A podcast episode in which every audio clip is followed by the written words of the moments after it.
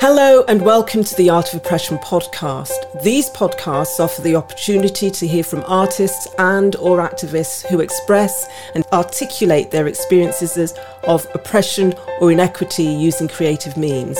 My name is Patricia Francis. If you listen to the last The Art of Oppression podcast, you'll know that we've been talking with Zita Holbourne and I'm pleased to say we can continue that conversation with her now. So Zita, you're an activist and an artist thinking about your art. To what extent would you say it's actually an extension of your work? Greetings. Um, yeah, definitely um, my art is an extension of my work. Art is work. Often um, artists are treated as if um, they can live off thin air and they should create um, art out of the love of it. But actually, art is also labour too. You know, artists work for a living um, through through their art. Um, but it's definitely an extension of like the work I do, and I'm focused on in respect of um, equality and justice and human rights. Absolutely. When did your interest in art begin? Um, it began from a very young age. So I grew up in a creative family.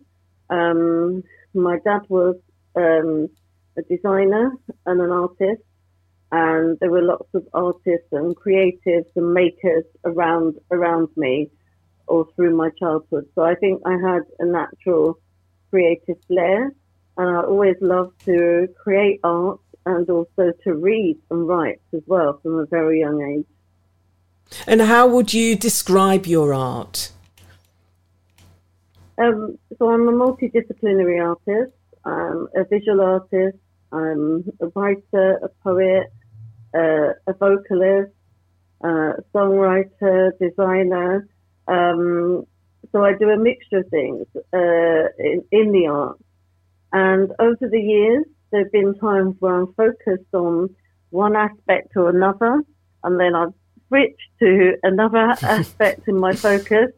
And at the moment, somehow or another, I'm managing to, to do kind of um, all of them, uh, uh, you know, at once, not literally at once, but I'm involved in in all of those aspects at the moment. So you'll be performing, actually, will you? Yeah, so um, I'm a performance poet, so I do readings and performance, but I also run writing workshops and art workshops, um, sometimes for children, sometimes for adults. Um, I'm part of an all black women singing group called Nawi Collective. Um, uh, all black, well, it's all black women, um, uh, non-binary people, and femmes, and um, that's really, really uplifting. We sing for our ancestors and for freedom and justice. Oh, wonderful. And it's a really um, wonderful, safe, calming, peaceful space to be in. But yes, we do, you know, just coming together to sing is the most important thing. Um, but we do go out and perform and do gigs as well. Um, and so, yeah, so there's different types of performance I do. And of course, I'm a public speaker as well sometimes are kind of mixing up those those different things um, in the platforms I have, and um, then of course I'm a visual artist. I curate art exhibitions, but I also exhibit internationally and um, take on commissions.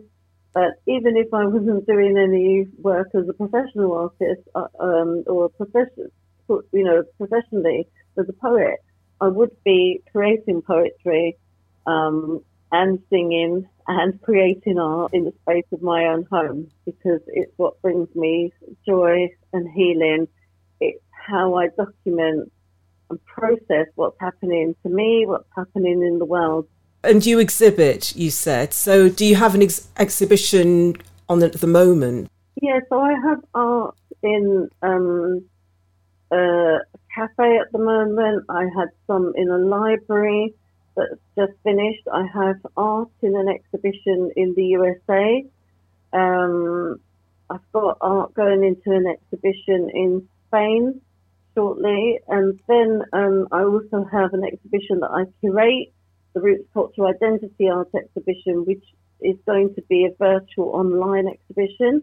Um, it's usually a physical exhibition, but for the past two years, because of the pandemic, it's been a virtual exhibition. So, yeah, I have art in um, a range of different exhibitions. And in effect, I mean, we'll come on to voice later, but that, in effect, that is your voice that's been placed in all those spaces, really. I don't know if you perceive it that way. Yeah, it's definitely a piece of me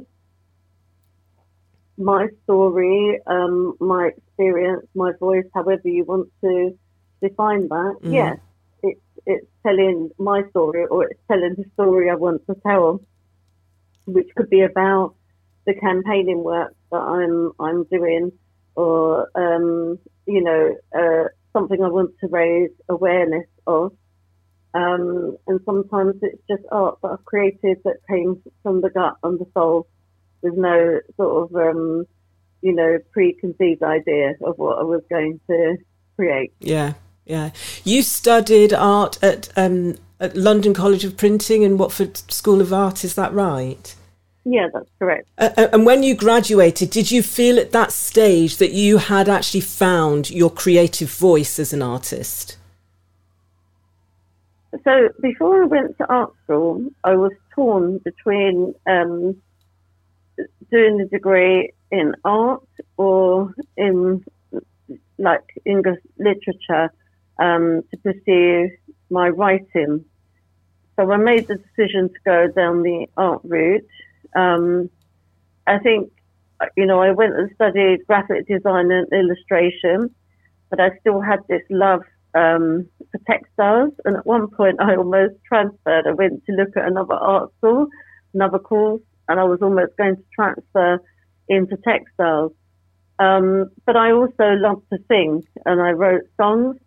Um, at that time, I wrote poetry, but I wrote poetry for me, which was just documenting my inner and deeper feelings, emotions, pain. Um, and I kind of wrote the poems and then put them away in the drawer. So I didn't do anything with them.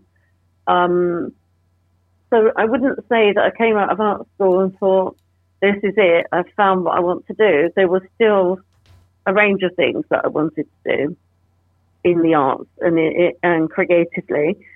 Um, and actually, it was hard when I came out. I think um, there was quite a lot of institutional racism in the arts and culture sector. There still is. Um, so I, uh, I, found it hard to find um, a, a place in the industry and I ended up doing other things.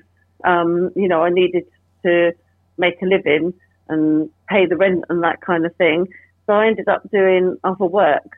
Um, then I pursued a career as a singer and a songwriter. Then I focused on the poetry, and then I came back to the art. I, you know, I always did it as a hobby in between, um, but I came back to it professionally after sort of focusing on these other aspects of, of the arts. Mm. So, are you ever the subject of your art? If you look at my songs and poems, absolutely, 100%, because um, through through words, I'm very often documenting what I'm thinking, feeling, experiencing, and witnessing.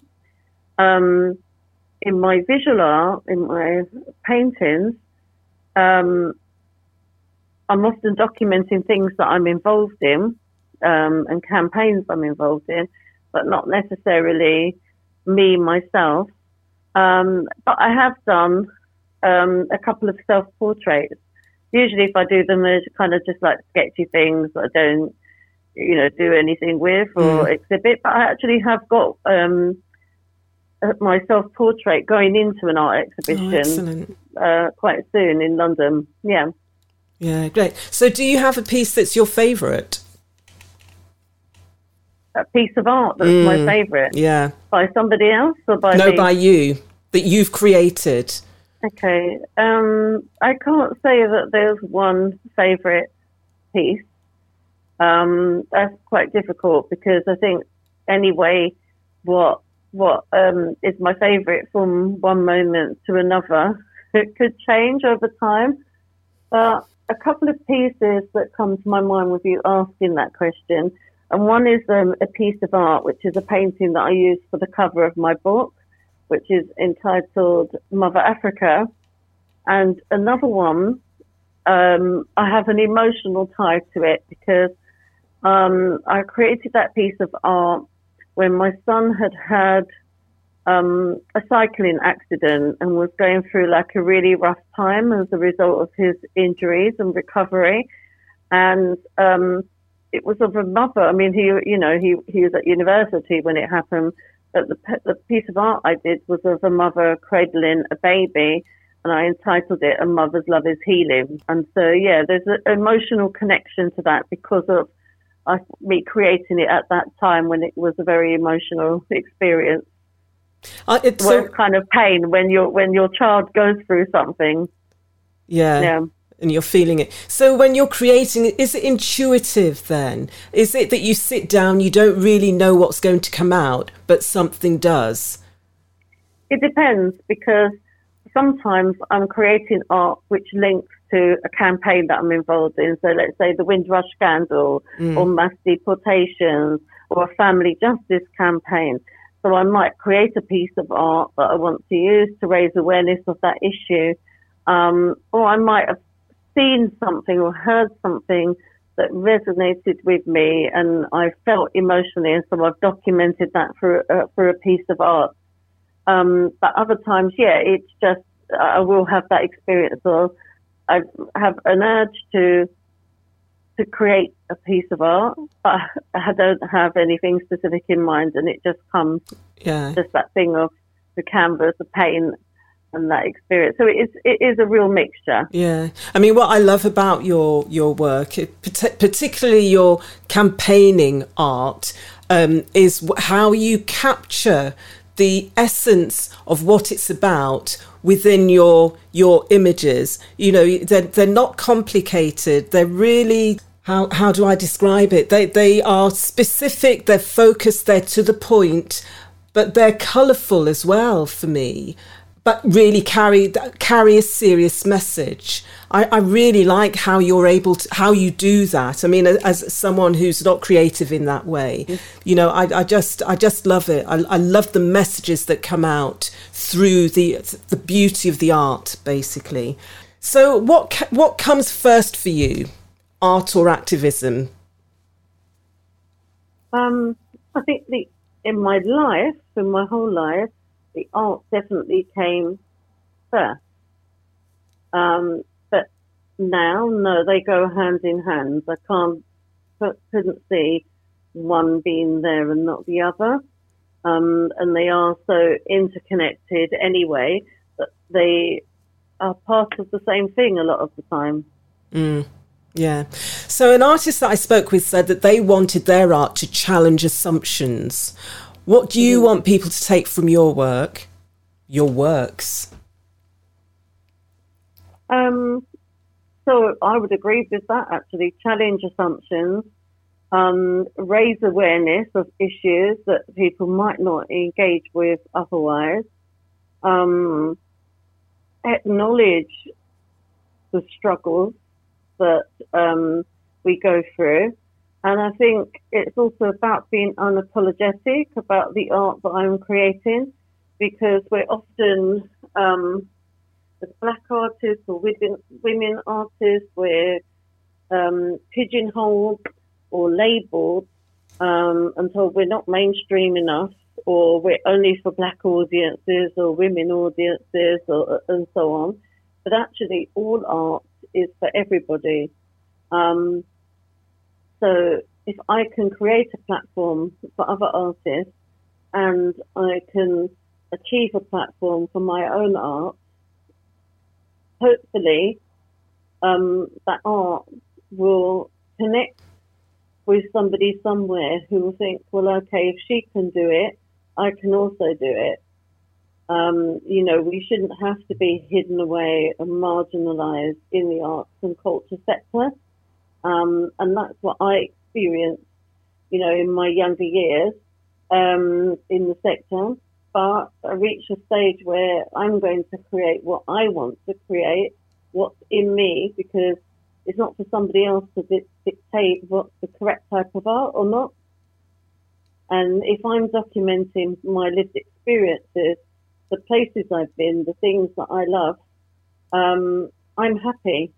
So it's not really about um, it's not really about doing it for other people. That's not the first the first thing in our minds. I think for most of us as artists, you know, the an audience, we're creating it for us because it's something in us that needs to come out.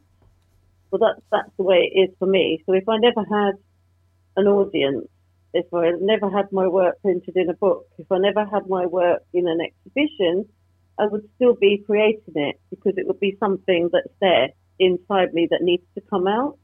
Um, and the process of doing that is um, making sense of the world. It's processing th- things that are going through my mind. It's um, easing the pain and the stress that I experience or have experienced in my life. It's documenting history. It's documenting my journey.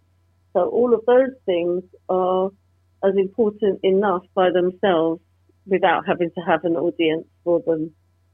That's lovely, Zita. We've actually come to the end of this this episode. So, um, thank you very much. We'll be continuing the conversation with Zita in the next The Art of Oppression podcast. If you want to hear more, please do listen in. Thank you, Zita. Thank you.